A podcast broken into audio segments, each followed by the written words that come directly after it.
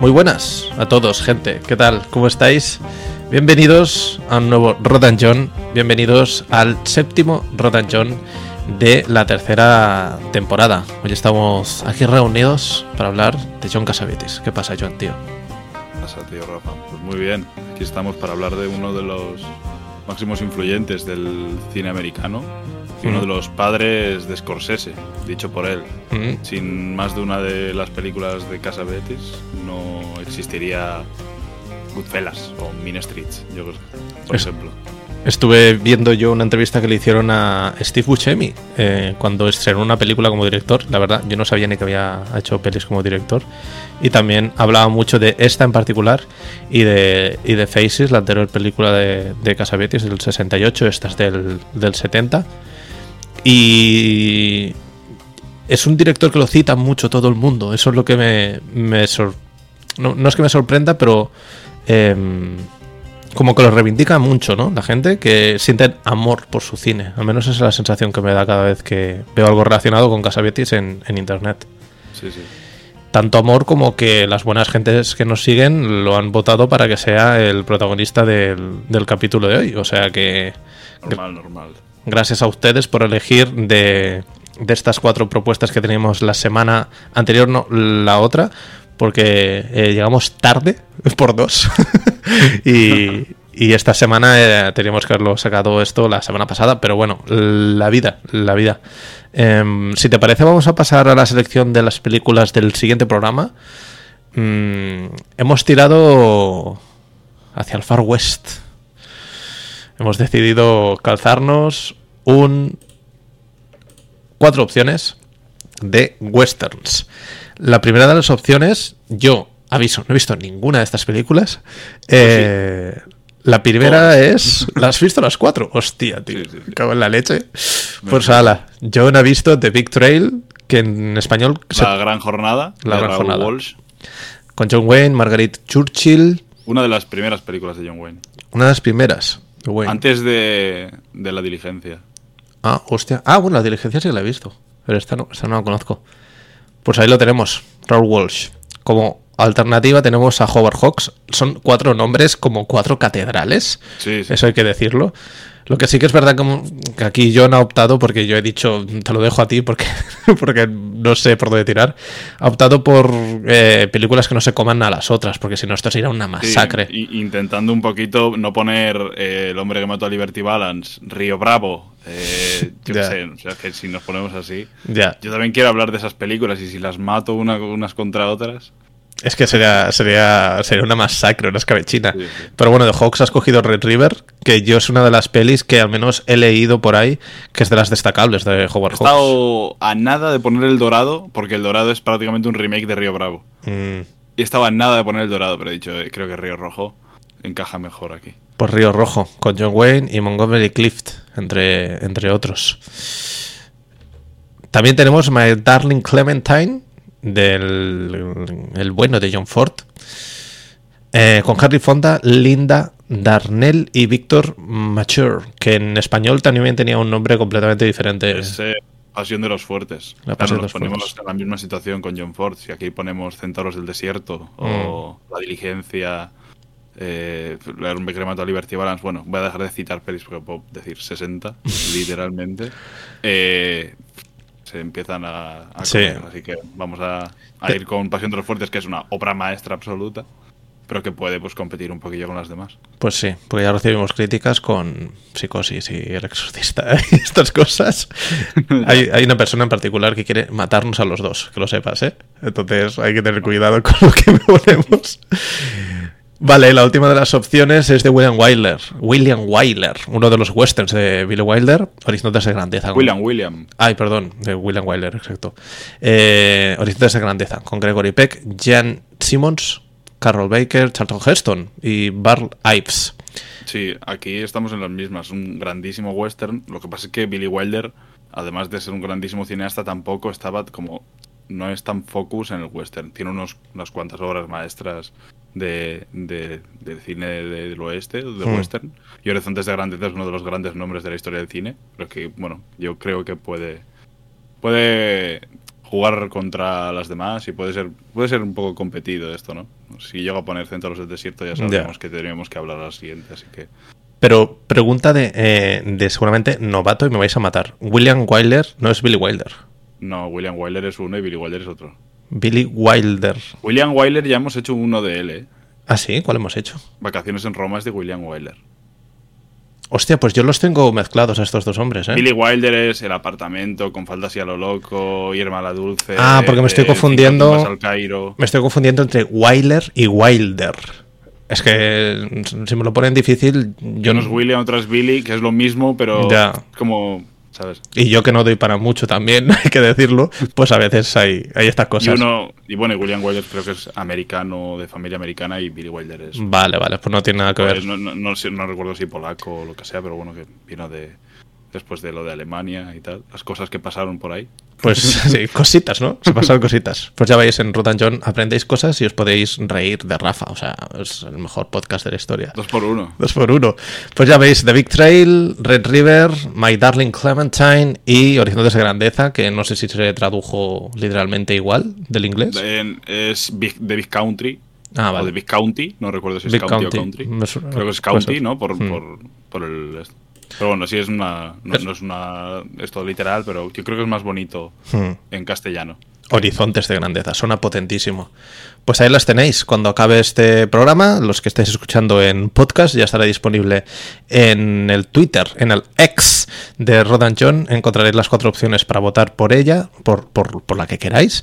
Y eh, los demás, pues eso, en cuanto termine este directito hablando de los juzbandos de Casabets, los tendréis disponibles eh, para votar en Twitter. 1970. John Cassavetes lo reventó eh, en el 68. Me parece que fue su primera película, Faces. Mm, O no, Shadows. Shadows. Vale. Con Faces que a lo mejor fue cuando pegó el pelotazo en realidad. Eh, sí, Shadows al final era una película bastante experimental dentro de todo lo que. Bueno, o sea, creo que la idea de Faces, espérate que la lea por aquí porque lo tengo apuntado sobre lo, que, lo que escribí, era una, una grabación para que los actores se viesen actuando.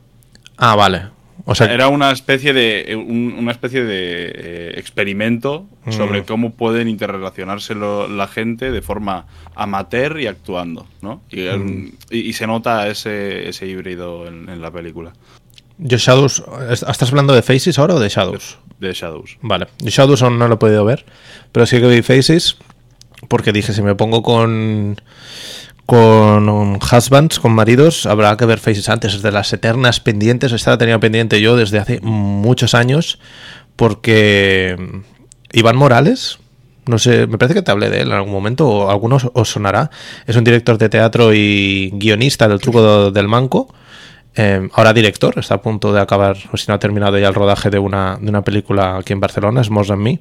Eh, hicimos un proyecto de teatro con él y nos habló mucho, mucho, mucho, mucho de, Faces, de que era una película que tenemos que ver para el contexto de la obra.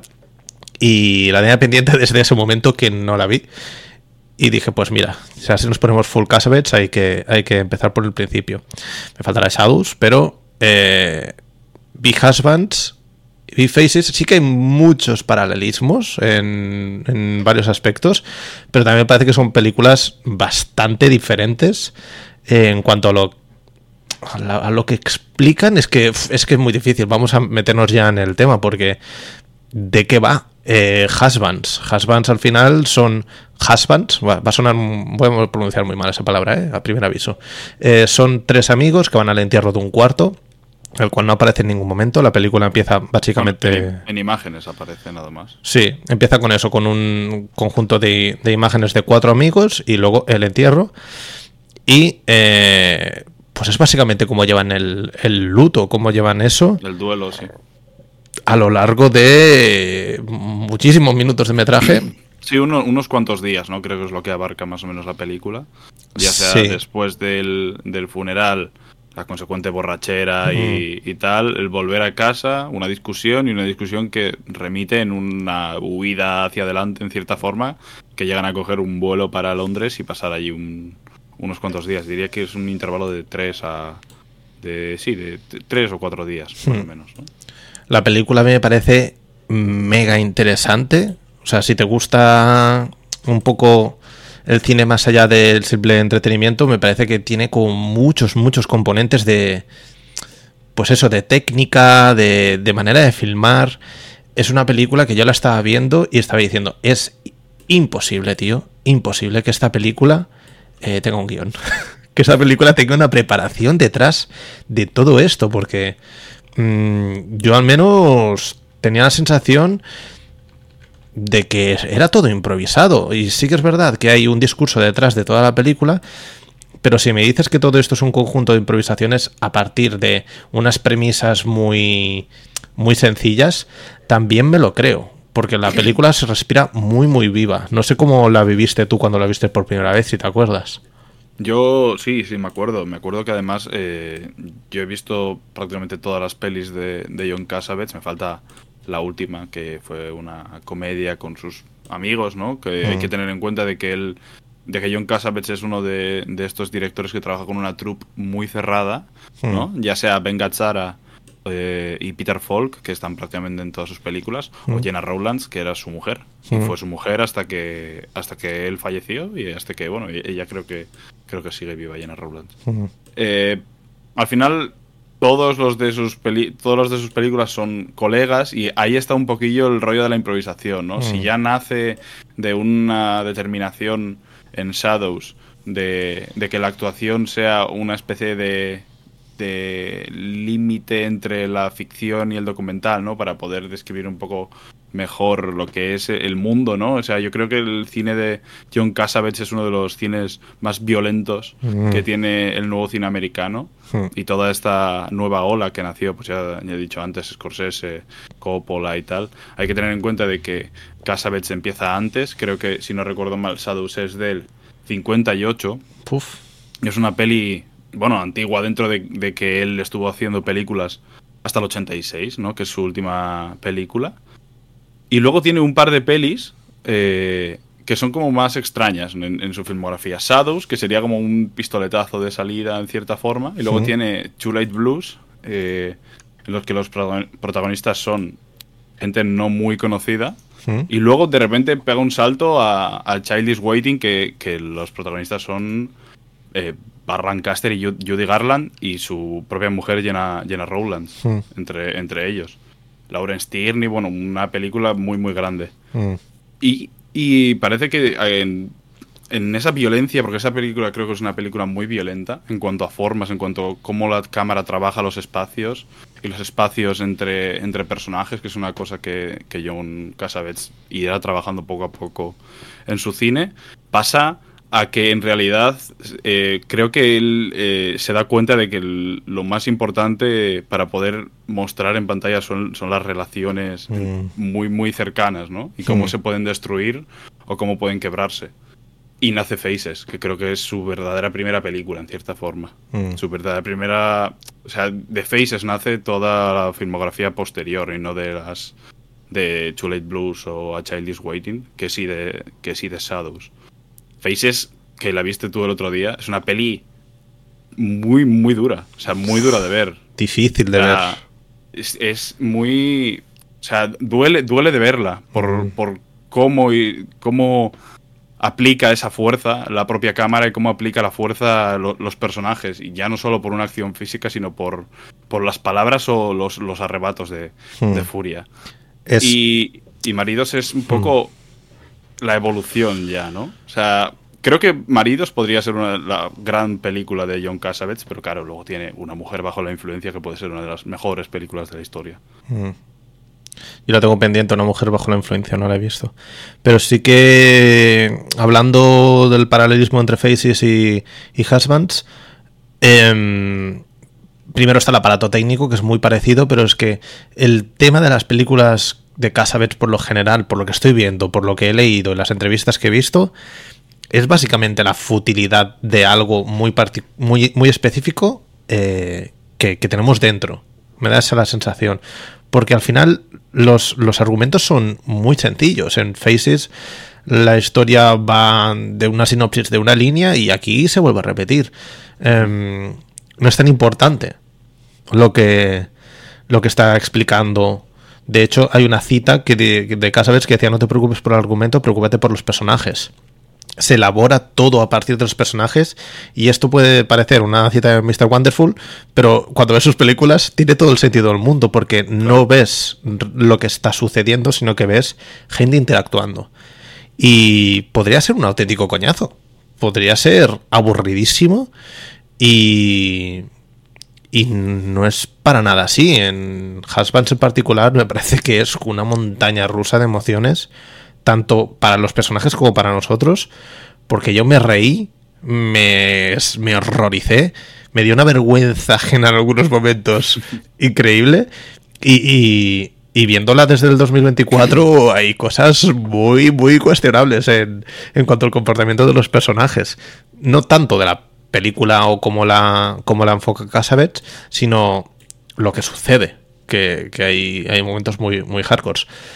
Eh, pero lo que sí que veo es eso, que me parece, bueno, un esperpento que, que esté él en escena también, me parece una puta locura.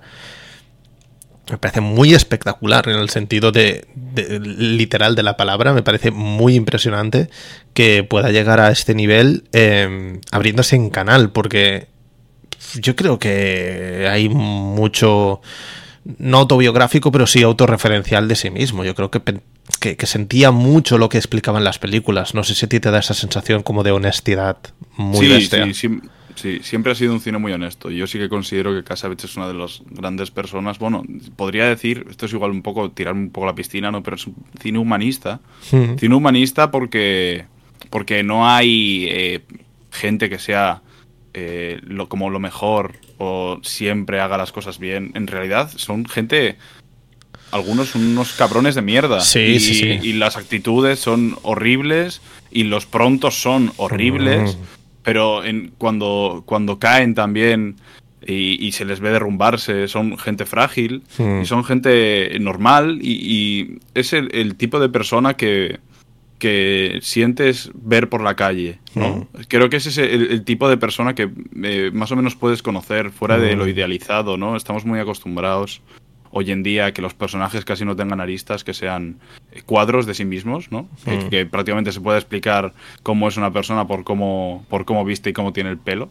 Y creo que se nos ha olvidado muchas veces eh, describir o poner en escena cómo es una persona fuera de los actos, también en, en, la, en, cuatro palabras que puede haber en una intimidad. ¿no? Mm. Esta película trabaja mucho la intimidad de una, de una amistad que, que en cierta forma se rompe, ¿no? Porque le falta un cacho. Mm. Y es un, es un cacho que, que, nunca va a volver y es, un, y, y es algo que cada uno enfrenta de forma muy diferente durante la película. Son casi, se podría decir, escenas muy largas todo el rato. Sí. Que por mucho que haya cortes y tal, son escenas muy largas. Mm. Eh, ellos juegan a baloncesto, van a beber y se emborrachan en un, en un pub hasta muy tarde y en, dentro de ese propio pub tienen otra escena dentro de, de del baño que es ellos tres abriéndose en, en canal, Mm. literalmente. Y eso pasa varias veces, ¿no? Dentro de los propios desfases en los que se meten, se rompen muchas veces ellos durante, durante todo eso. Mm. Y a mí me parece muy humano, muy humano porque lo puedes, lo puedes entender y puedes ver como tú puedes estar tranquilamente hablando con, yo qué sé, con tus amigos y vuelves a casa con uno de ellos y te derrumbas hablando con él, Mm. ¿no? Creo que son cosas que, que pueden pasar o, o, o pasan Mm. y que John Cassavetes parece, parece que, es, que es el único que sabe dónde colocar la cámara, cómo colocar la cámara, cómo moverla y, que en ningún momento eh, te agobia, sino que la propia ansiedad te lleva para adelante, pero porque la película es un tren. Mm. Y a nivel plástico es mm, evoluciona mucho. O sea, podríamos, podríamos pensar por lo que estamos hablando de que es un, es un cine documental, para que nos entendamos, ¿no? Él planta la cámara, suceden cosas, escenas largas, improvisado, tempos dilatados y ya está. Pero realmente la película plásticamente tiene mucha riqueza y no es igual al principio que al final de la película. No, eh, ni, ni, la, ni la cámara se sitúa en el mismo lugar, ni aguantan los planos lo mismo, ni, ni, ni los cortes son en el mismo lugar. O sea, me parece que es en cuanto a planificación, también creo que un trabajo de montaje mm. alucinante, pero alucinante ya no solo por saber dónde colocar eh, cada plano, sino por, por hacerlos durar lo suficiente, ¿no? Porque por ver cómo Peter Falk pasa de la ira al llanto. O, ver cómo eh, pasan del ridículo al, a la ira. Mm. Y, cómo se, se siente eso palpable, ¿no? Eh, como puede llegar a una película que su argumento acaba en los primeros 10 minutos mm. a ser una de las grandes odas a, la vida, a la familia y a la amistad y a la muerte que puedes ver simplemente viendo cómo pasa el tiempo mm. y cómo el tiempo les golpea a ellos en la cabeza al nivel de cambiarles. En, cambiarles ya la, vida un, un, hecho así. Un hecho que no se ve, además, que me parece hmm. una decisión increíble que la película comience con planos estáticos, o sea, con y fotos estáticas hmm. y que literalmente la película luego no pueda parar en ningún momento a ser un plano fijo, ¿no? Menos al final de la película. Claro, porque al final arrancan a partir de un recuerdo y entonces tiene bastante lógica que sea una fotografía y luego todo es emoción, todo es movimiento. Entonces, en, inglés las películas se llaman motion, motion pictures. O sea, tiene mucho sentido que la emoción y el movimiento constante que tiene en interior sea lo que hace que el tren no pare. De hecho, solo para cuando al final ellos eh, han pasado ese luto. Hay alguno que. En cierta forma han pasado el luto juntos, ¿no? Sí, sí, sí. el duelo. La, la, realidad es que cada uno lo enfoca de una manera. Hay un personaje que se queda en Inglaterra, hay otros dos que vuelven. Pero, pero se enfrentan al. O sea, se enfrentan al luto, lo sufren y cuando lo digieren, eh, dicen, pues hasta aquí. Y vuelven a sus vidas, que eso es lo más increíble de toda la película. Y lo que hablabas tú de la, de la temporalidad. Eh, yo creo que lo interesante de esta peli, que como decías, a los 10 minutos ya está todo clarísimo y podríamos apagar la película y la hubiéramos entendido perfectamente. Es un corto de 15 minutos y se entiende perfecto. Si, quieres saber lo, qué es lo que ha pasado en la película, sí. Sí, que lo que sucede, sí, sí. Si te interesa lo que es la película. Sí, sí, sí. Claro. Pero como lo que sucede es muy. Es, es, queda muy claro, muy rápido, hay el riesgo de que eso se desinfle.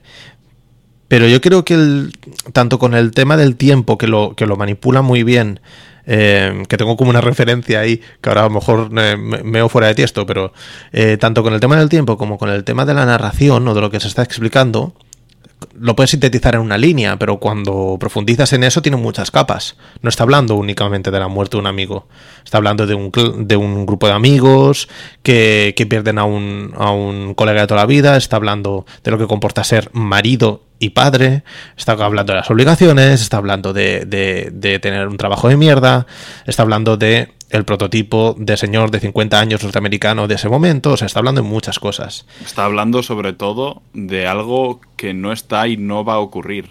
Y mm. estamos viendo eso que no está y que no va a ocurrir.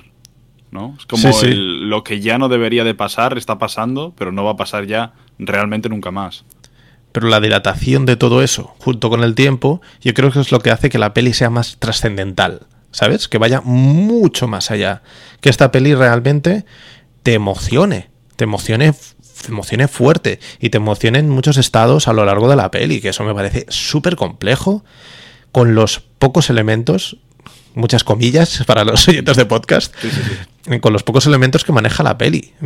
a, mí, a mí me parece muy, muy bestia. Y al final, cómo hace el paralelismo de la pérdida de, de la vida del amigo, pero también con la pérdida de la libertad que están viendo ellos que, que están perdiendo por estar dentro de, de, una, de una serie de obligaciones que, pues en ese momento también, eh, no sé, creo que tienen el derecho estas personas y, cualquiera de nosotros que en el momento en el que sufres un trauma tan bestia, como que se te muera el mejor amigo de tu vida, que tú puedas pegar un frenazo, ¿sabes? Y dejar de ser ese marido, dejar de ser ese hermano o dejar de ser ese eh, trabajador top uno en la empresa, a lo mejor nos merecemos pegar un frenazo, digerir todo eso, porque ha pasado algo muy importante. Entonces, ellos lo que hacen es muy egoísta hasta cierto punto, pero al final es lo que necesitan para sobrevivir. Esta gente me da la sensación que llegan a su casa al día siguiente del funeral y uno mata a la mujer y el otro se pega un tiro. Porque están rotos. Y se tienen que recomponer entre ellos. Y es muy jodido eso. Es muy, muy dramático. Y, hay un tema ahí de libertinaje, hay un tema ahí de mil historias que suceden. Que es lo que dices tú. Es que son personas normales. Y tienen sus cosas buenas y sus cosas nefastas en todos los aspectos. Entonces, eh, hostia, yo aprecio mucho que al menos en las dos pelis de Casabets que he visto no hayan héroes, porque no hay héroes. Hay gente muy normal que sufre muchísimo y que no saben cómo solucionar las cosas porque ninguno, spoiler, tenemos puta idea de lo que estamos haciendo. Que creo que, que dar ese margen, que, que el cine hable de eso, que este cine en particular hable de eso, está muy bien, porque parece que todos somos putos action mans en el cine. Y es Sí, sí. está muy Estamos alejado. Estamos, estamos acostumbrados siempre a ver un, un acto que nunca va a ocurrir en el cine.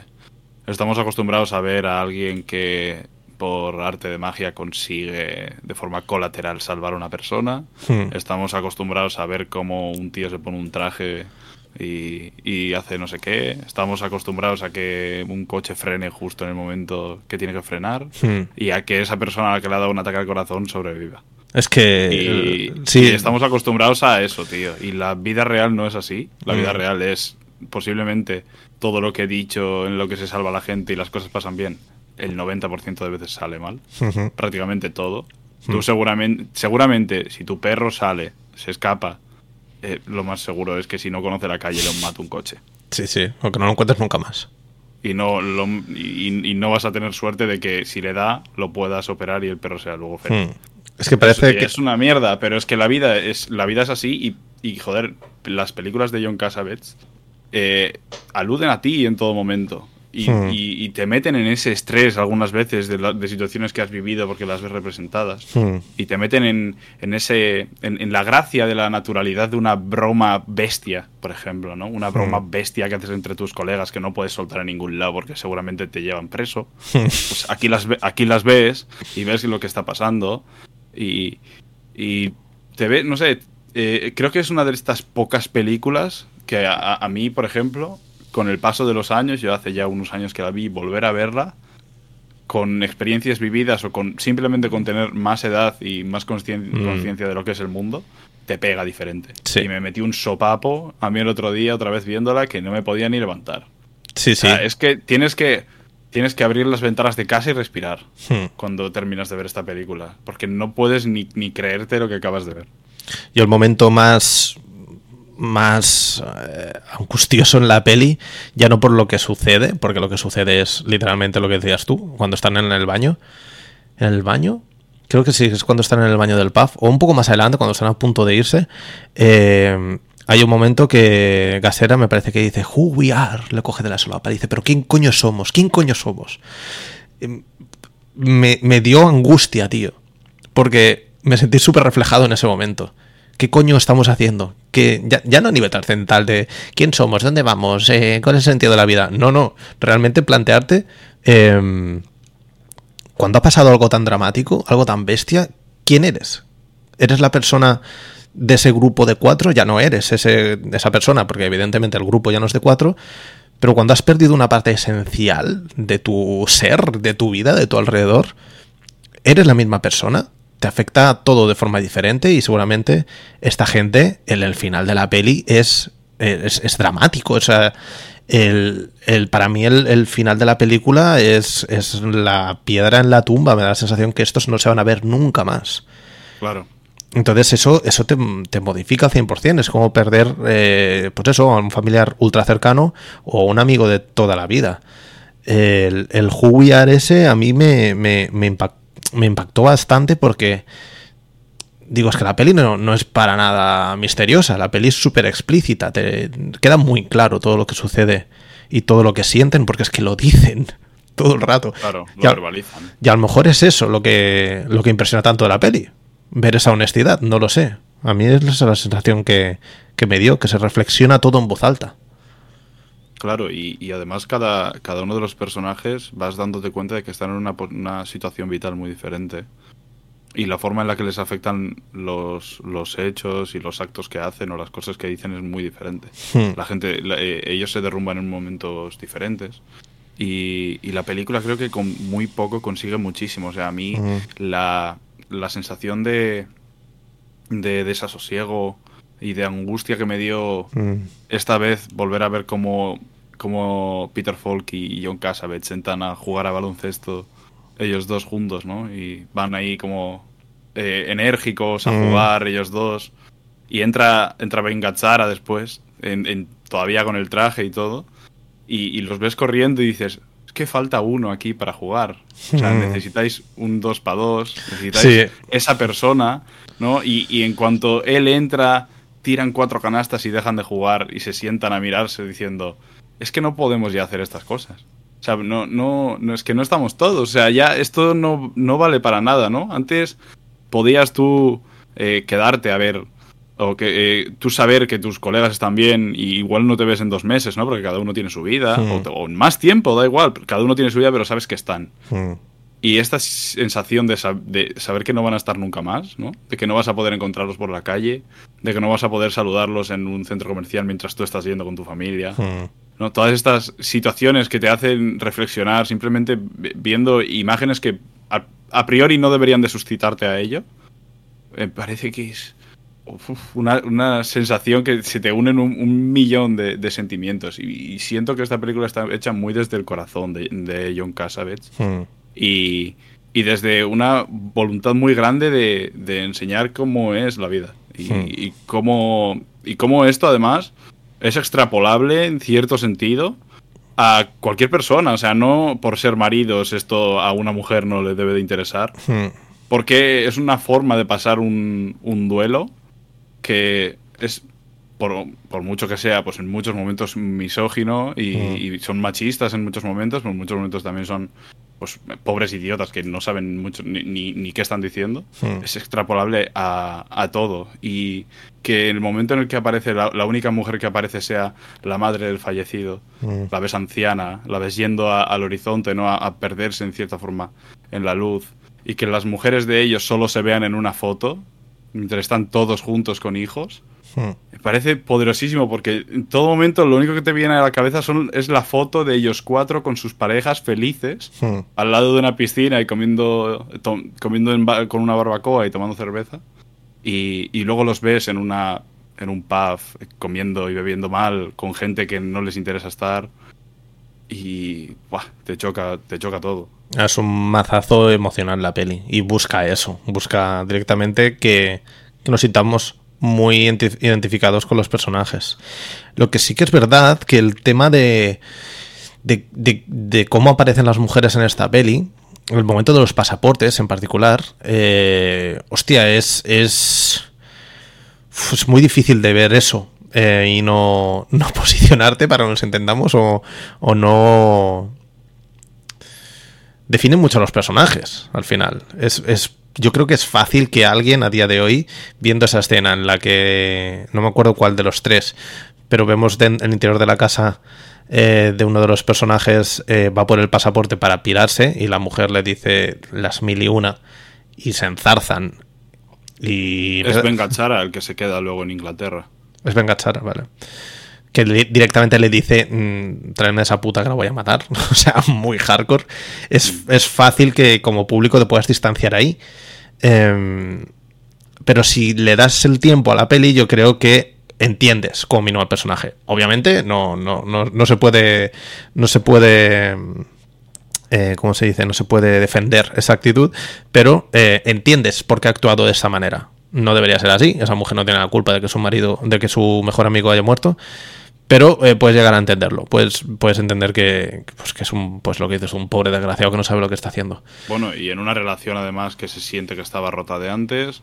Probablemente. Ninguno de, los, ninguno de los dos se ve que se aguanten Hmm. y, que, y, y que eso tiene que explotar por algún lado y se junta absolutamente todo en ese momento para que explote. Una persona que vuelve de estar toda la noche borracha en un lado con sus amigos, se acaba de morir uno de ellos, Hmm. decide volver a- al trabajo, se enzarza por la mañana sin... O sea, todo, o sea, es el- la situación perfecta para que explote, para que todo eso ex- explote en ese momento. que eso creo que está muy vinculado con la escena del final, eh, cuando venga Chara, eh, dices que ese, eh, pues se ha quedado en Inglaterra y han vuelto eh, Casabets y Peter Falk. Eh, me parece espectacular que cuando vuelvan los dos vayan con la misma bolsita llena de mm, regalitos. O De sea, regalitos y sí, sí. 100%, eh, pues eso, vamos a hacer el papel porque ya está, ¿no? Ya, ya está. No... Y aparte genérico, 100%. Podrían ser Manolo y Benito. Podría ser cualquier personaje ese en ese momento en el que vuelven. Eh, me parece que, que sí que hay ciertas resonancias entre esa escena de, de- de mucha violencia con la escena final, cuando aparece la niña de Casabets, me parece que es. Sí, sí. Ujú. Que es la Creo hija la real. Hija, la hija real de- con su mujer real, sí, sí, Mm. todos. Eh, la niña se pone a llorar como si no hubiera un mañana porque su padre por fin ha vuelto a casa.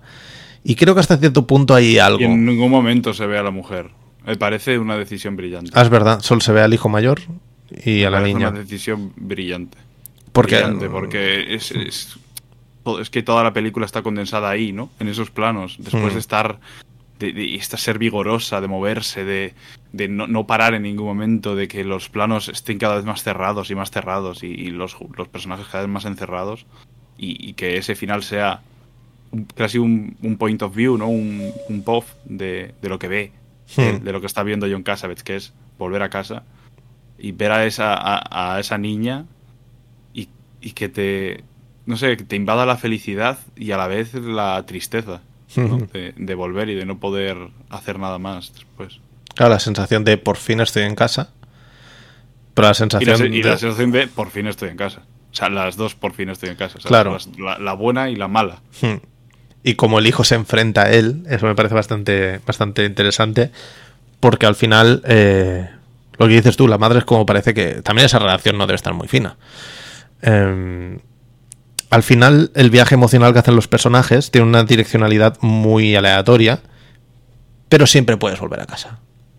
Y es. Yo creo que el mensaje es positivo hasta cierto punto. Porque casa es casa. Es, es el lugar donde puedes estar a salvo y don- el lugar donde tiene que estar ese hombre, porque tiene ciertas responsabilidades, pero a la vez el, el- sitio al que está anclado 100%, porque la reflexión a la que llegan al final de volver, eh, no sé, no, no sé cómo la digeriste tú o cómo la recibiste tú, pero te da la sensación que es una decisión genuina en cuanto a tenemos que volver, o es más una decisión de mm, darse por vencido. Yo creo que eh, es el que como te llama la rutina el deber y, y al final la no sé, o sea, el, el ser un marido, ¿no? Y un padre. Eh, creo que es inherente a, a cualquier persona. Yo yo quiero creer, ¿no? Desde la mirada más eh, buena del mundo que cualquier padre, aunque aunque se haya ido, siempre va a tener hijos, ¿no? Y siempre va Mm. a tener esa pareja, por lo menos. No sé, quiero pensar, ¿no? Que siempre hay, hay muchos hijos de puta, pero creo que los hijos de puta también tienen un poco de corazón muchas veces. Y, y no, no es la situación del personaje de Casabets, porque al final él, eh, si, si miras la película desde su, desde su mirada, él hace muchas cosas mal, pero en ningún momento hace la peor cosa. Mm, eso es verdad. ¿sabes?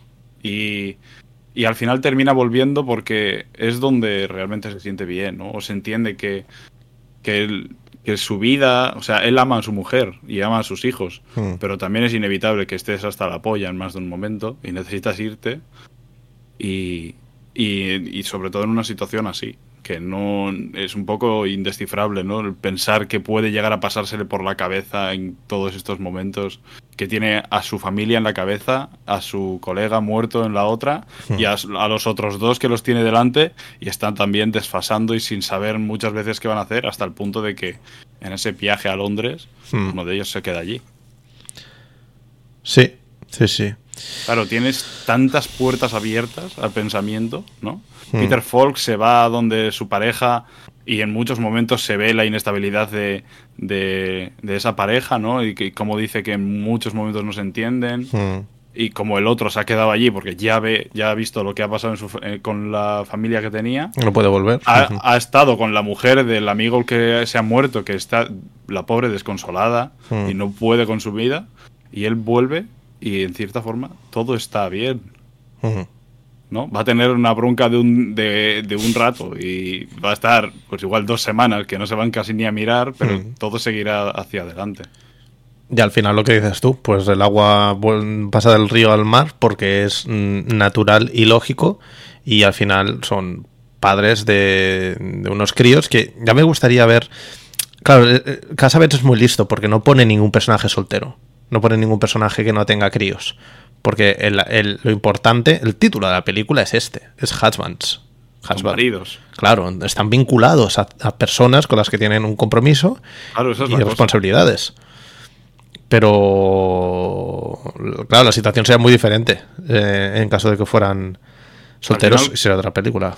Claro, o sea, tú al final, ¿cuánta gente, y esto es tristísimo, cuánta gente no se ha suicidado porque tiene porque tiene familia e hijos. Sí, sí. O cuántas eh, parejas. ¿Cuánta gente no se ha ido a la mierda simplemente porque tienen pareja e hijos?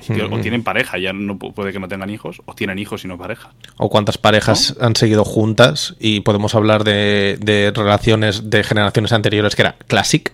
Eh, estás casado, o estás casado, ¿sabes? O sea, no, no hay más. Em, es, una bendición que puede ser una maldición muy rápidamente. Y en, y en el caso de la película yo creo que también está esa fina línea. De son víctimas un poco de lo que tenéis que hacer. Es que sois señores mayores blancos norteamericanos de 50 años. Hay que tener una casa con unas mujeres y con unos críos y con un perro, un jardín y una caseta para el perro. Em, hasta cierto punto entiendo que eso, que, necesiten desahogarse y que necesiten pegar un volantazo en ese momento concreto de su vida.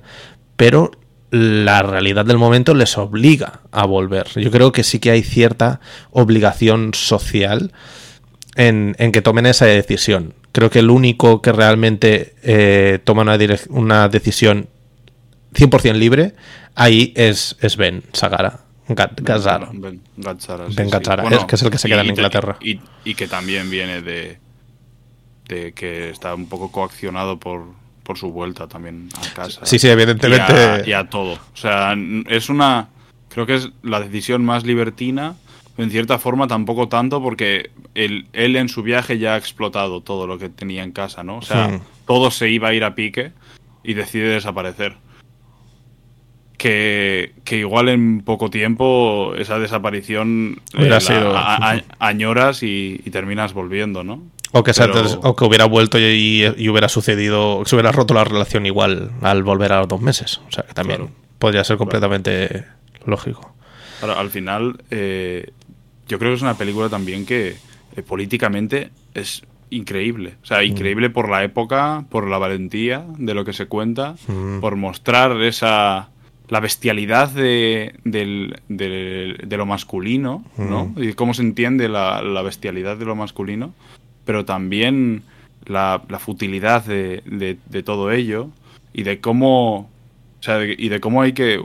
cómo afronta la gente las cosas. Creo que eh, no hay una voluntad política más grande que, enseñar el mundo, lo, lo cruel que es, las situaciones, lo violentas que son y lo desgarradoras que son para todo el mundo.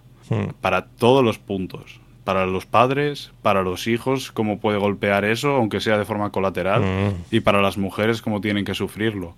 Sobre todo en una época en la que, joder, en los, en los 70 sí que todavía estaba muy arraigado a, al, al pensamiento general toda esta eh, visión de cómo tiene que ser un matrimonio, de cómo la mujer es una ama de casa y cuida a los niños y la casa, y cómo el marido es el que trabaja y trae dinero a casa, y cómo esto choca constantemente en la película, y cómo en su posterior filmografía va chocando también y de formas muy diferentes, y con personalidades muy diferentes en el hombre y en la mujer. Ya puede ser una mujer bajo la influencia, que es una película muy particular en ello porque la mujer tiene problemas psicológicos y el marido pues está trabajando y ella también intenta, bueno, hay un, montón de cosas ahí, ¿no? Mm. Pero o, en Faces mismamente, que los dos son, bueno, no voy a decir adinerados, pero sí que tienen una posición social algo, algo mejor que la mayoría y sufren lo mismo que lo que puede sufrir un, un proletariado y aún con más violencia. Hmm. Que, que es sorprendente. que Creo, creo que Faces es eh, aún más eh, violenta Mm. en los, en los encontronazos físicos Sí. del, del hombre y de la mujer protagonista. Sí, emocionalmente es como muy. Aquí yo creo que el que mm, en Husbands la cosa se pierde un poco en el viaje, en esta especie de road trip eh, rarísimo. En, en- en Faces es como muy muy direccional, muy bidireccional, ¿sabes? Es como un- eh, eh, la, la cosa pasa entre ellos dos, entre esa noche en la que parece que lo han dejado y, y el libertinaje de los dos, que es bastante bastante valiente también Y el, saber. y el montaje también es casi paralelo, ¿no? Mm. Muchas veces intenta juntarlo. Está como casi a la Pero- vez todo. Claro, pero en, en Husbands creo que es la vez en la que su cámara ha conseguido realmente eh, traspasar a, a las personas. ¿no? Mm. Y, no- y creo que no daría tanto pie a conversación una película que va sobre la nada, ¿no? En cierta forma, ¿no? Sobre un duelo, un gran duelo de gente que no conoces a priori.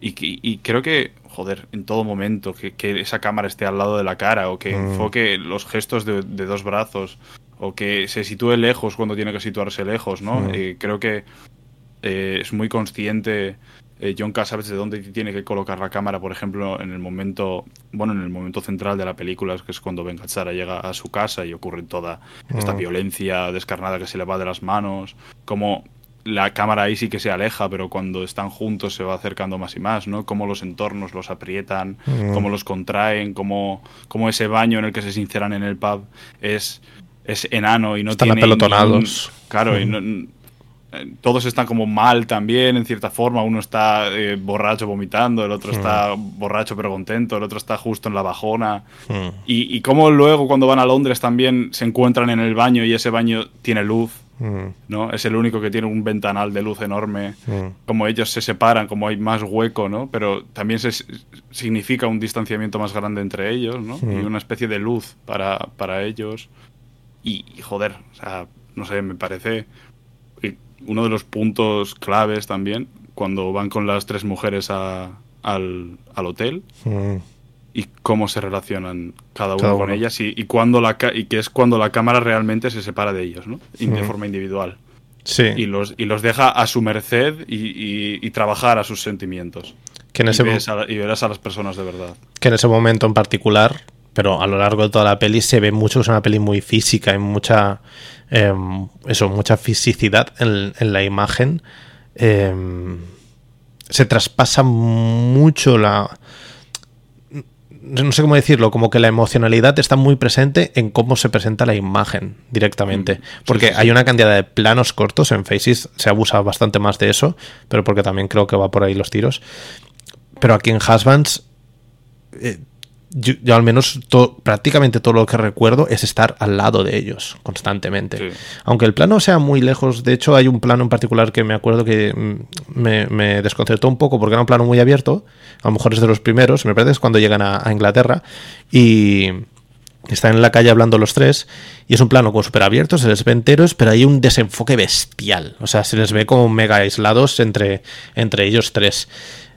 Y consiguen mucho eso, me parece muy increíble que pueda, que durante toda la película te dé esa sensación, menos en el final, que es lo que dices tú, que ahí sí que se ve con mucho distanciamiento y, y te das cuenta de que, de que la cámara está quieta porque es, es un descontrol la peli a nivel visual, des- descontrol controlado, porque creo que nada es gratuito. Em, esa vinculación, tío, yo creo que terminas la peli y sigues ahí. Yo, yo tengo aún la sensación de, de estar en, en la película o estar con los, con los personajes. Y eso me parece una proeza bestial. Sí, es que es una peli que al final te termina acompañando, ¿no? Pero creo que es inevitable y creo que es una, una, una gran película debería de hacer eso. Hmm. Y son sensaciones que muchas veces busco en películas y últimamente no encuentro mucho y me jode que flipas porque quiero que una película me, yo qué sé, esté yo pensando en algo y de repente, ¡pum!, me- te pega un flashazo, Hmm. una imagen, ¿no? Creo que, pues eso, Husbands y pues, una de las últimas que, que he visto que sí que me pega flashazos así, que, que son como locos, es eh, Heroic Purgatory Mm. de Yoshishige Yoshida también, que me, me pega así un poco cosas en la cabeza. Pero, pero Husbands es eso, ¿no? Al final, y lo, lo- lo cercano que es todo, ¿no? lo Mm. humano que es todo, lo- que son personas, tío. Y, y muchas veces pienso en, en qué escuela de cine ha creado John Cassavetes. Mm. Y, y qué, qué nefastos directores han salido también de John Cassavetes. Ya. O sea, Sam, Sam Levinson, por ejemplo. Sam Levinson me suena un montón. El, el de Euforia.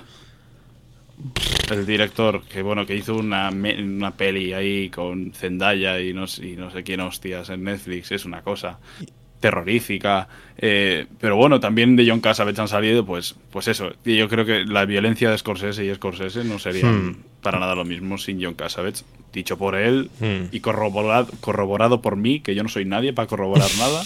Pero yo lo siento también. No hace Se ve, se ve un poco en Goodfellas. En, en Goodfellas en Sí, sí. particular hay muchos momentos Y que sí que es verdad. Mean, Mean Streets es, eh, Mm. es Chinese Bookie de, de John Cassavetes. Mm. Se nota un montón, porque John Cassavetes tiene pues esa película de...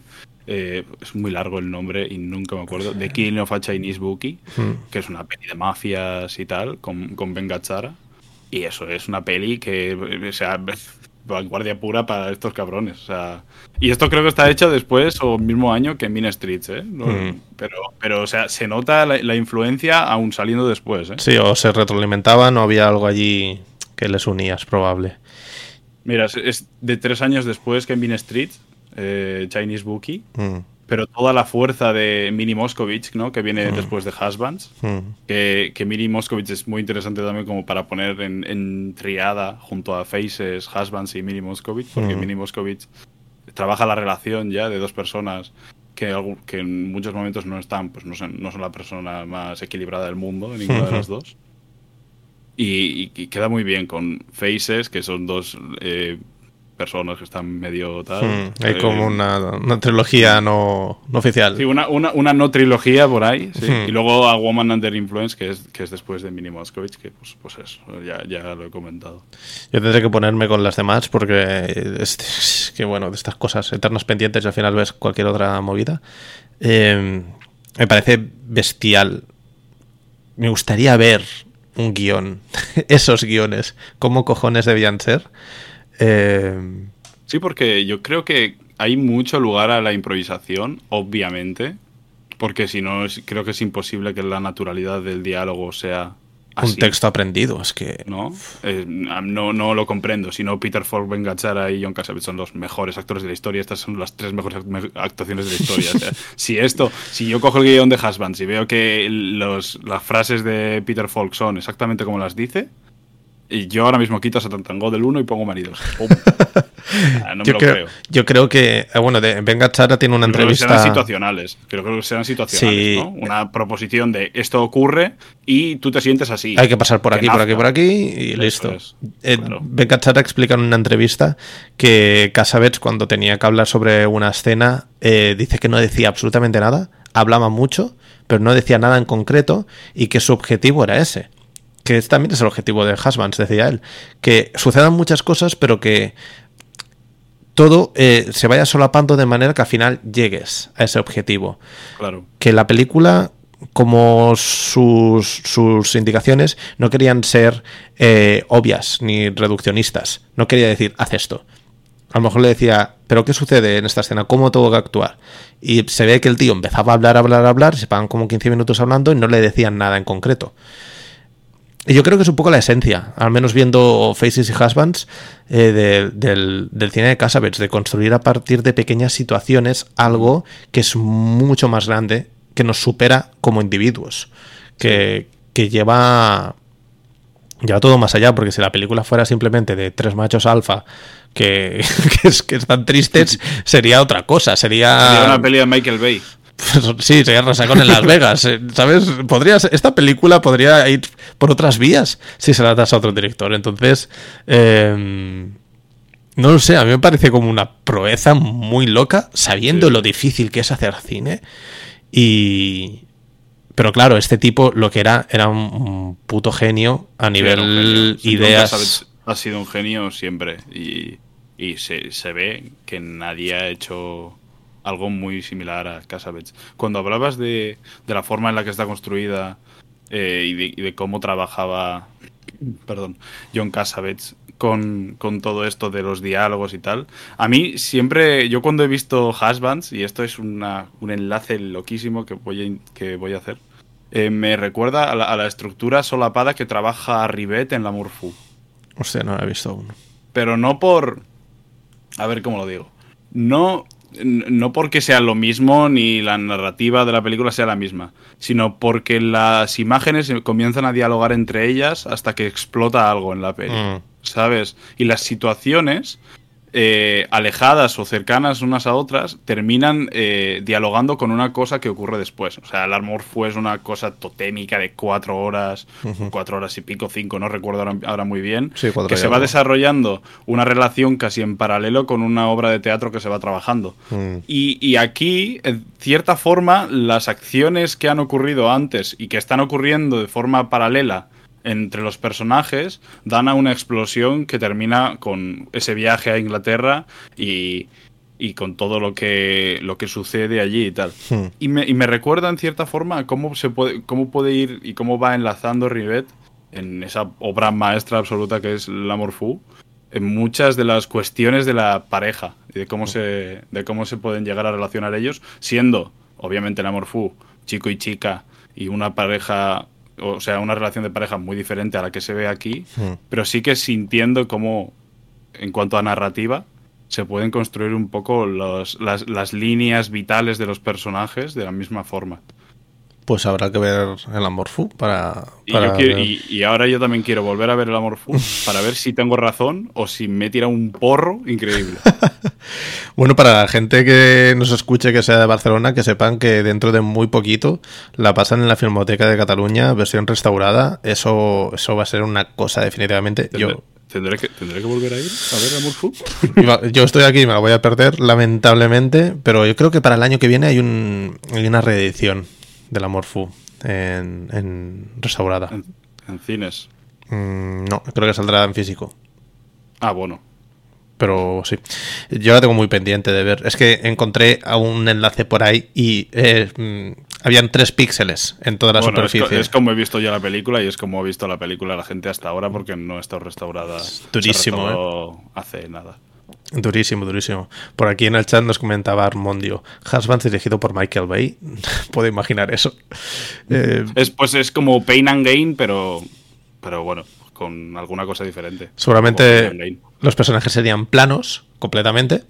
Todos serían hombres que, escuch- que ven películas de eh, Rod Hudson y, y escuchan a hacen, Sinatra. mucho, hacen mucho press de hombro, eh, press banca, o sea, están todo el día así, pero, pero molaría mucho, porque sonaría por ahí alguna música guapa, tal. Si fueran, si fueran de los Opciones. 2000 eh, seguro que serían Crypto Bros y sería ese el nivel. Sería muy lamentable. O, o, no sé, agentes de bolsa. O una mierda así, muy barata. sería bastante triste, la verdad. En fin, eh, yo tengo que, ver más pelis de Casabets porque la sensación que me ha dejado Maridos, después de ver Faces, que la vi como dos días después, o sea, vi Faces y luego Maridos, muy seguidas, em, no sé, eh, se me quitan las ganas de hacer nada relacionado con el cine porque es que me parece algo muy, muy, muy, muy, em, muy singular. Creo que no hay nada que se pueda acercar a- al menos a, a lo que yo he visto. Me viene algo, no sé, con- cuando vimos... eh, a, a mí hice un vínculo extrañísimo cuando acabé la película, que fue llevarla al terreno de Come and See, eh, Ven y Mira, de el, Ujú. Elem- De Ellen Klimov. Por, imagino que por el hecho de que en Come and See también la, la premisa es sintética y lo que ves a lo largo de la peli es la dilatación del tiempo y el horror máximo. Si no habéis visto, la película de terror más terrorífica que existe probablemente. Hay ciertas similitudes en ciertos aspectos de la película y la sensación para mí fue la misma. Como que he visto algo mega trascendental. He visto cine de Tarkovsky. ¿Sabéis esta sensación de que es una peli Tarkovsky y dices, "L- he visto a Dios? No en el sentido religioso, sino en el sentido de he visto algo que no existe en mi mundo. Pero lo fuerte, en la de Klimov, obviamente, hay un, hay un tema ahí que es eh, mega formalista y, juega a distorsionar la realidad para generar ese terror. Pero es que lo que ves en Husbands lo he visto mucho más en Husbands que en Faces, lo que ves en Husbands es cine trascendental. Pero lo fuerte es que está todo bajado a la realidad más pura. Son cuatro Sí, personas que viven seguramente al final de mi calle. O sea, son personas súper normales.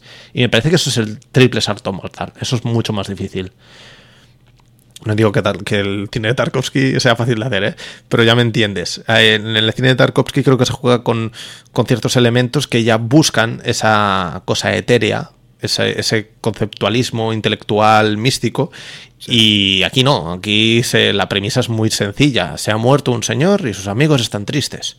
Y llegar a ese nivel de cine trascendental, yo lo metería. Yo metería a Husbands. Sí, sí, a, a mí me parece. Cine trascendental. Me, me parece una película trascendental. eh. por la sensación que me dio a mí al final la película, sobre todo, y por lo que creo que habla, que es que habla de la condición humana, que no me gusta nada utilizar este término porque está machacadísimo, pero habla mucho de la condición humana, de lo que es eh, ser y sentir como, como un ser humano al que, al, al- al que pierde a alguien que es muy importante en, en su vida. Entonces, pues nada que envidiarle, creo, ni a Tarkovsky, ni a Angelopoulos, ni, ni a ninguno de estos. Efectivamente. Y luego el impacto, claro, que ha tenido Casabits en mm, miles de cineastas. Que ese sería otro melón que podríamos abrir, pero si te parece, podemos pasar a las cuatro candidatas para el siguiente programa. Sí. Em, que saltamos de, de los años 70 a- al western, que seguramente estas, es- es- no sé si todas se podrían ubicar en la primera etapa del western antes del crepuscular. Eso sí. Ah, bueno, antes que dices en el cine.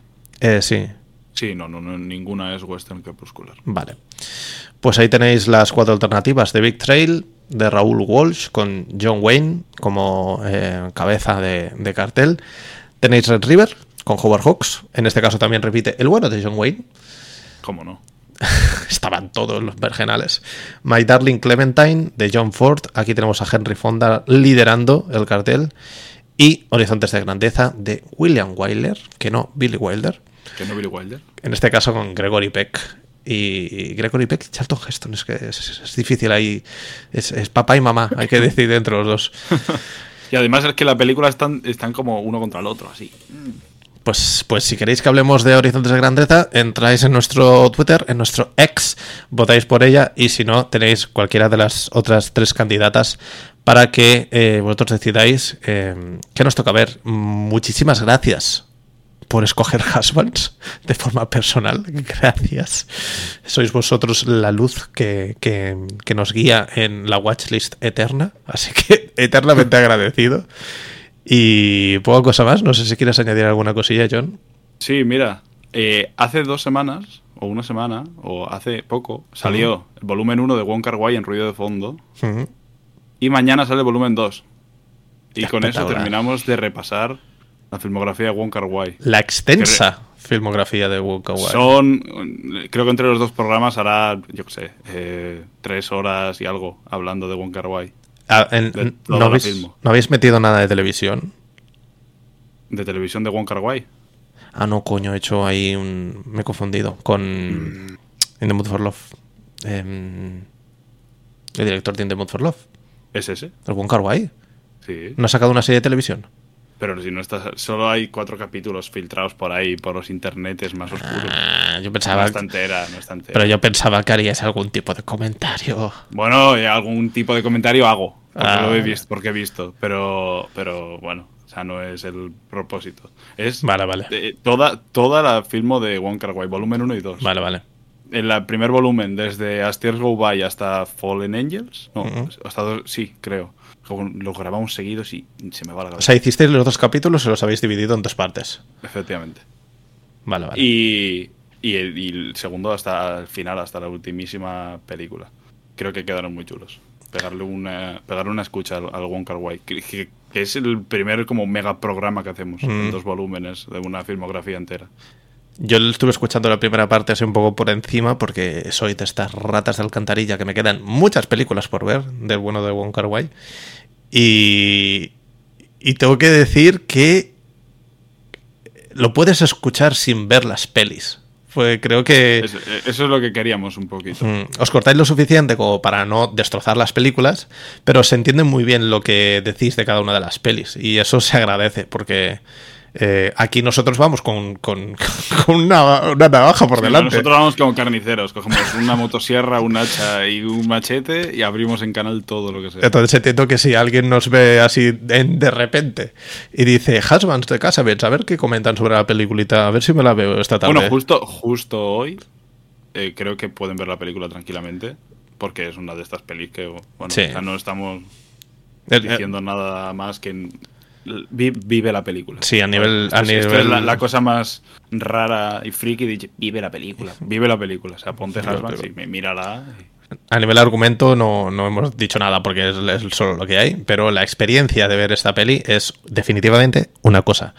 Así que ya sabéis, os ponéis Husbands, luego entráis en YouTube y nos comentáis cositas, o en Twitter nos decís perros o guapos, lo que queráis, y luego todo Wong Kar Wai, y os enchufáis ruido de fondo, Todo Wonker guay, ¿eh? Mira, Todo. Vais a, mientras vais a trabajar durante la semana, si tenéis trabajo, porque esto es muy difícil hoy en día, es muy difícil, es una cosa. pues os lo escucháis ahí, a disfrutar. y ya está. Sobre todo, por favor, no las veáis a por dos. Que no, no, no.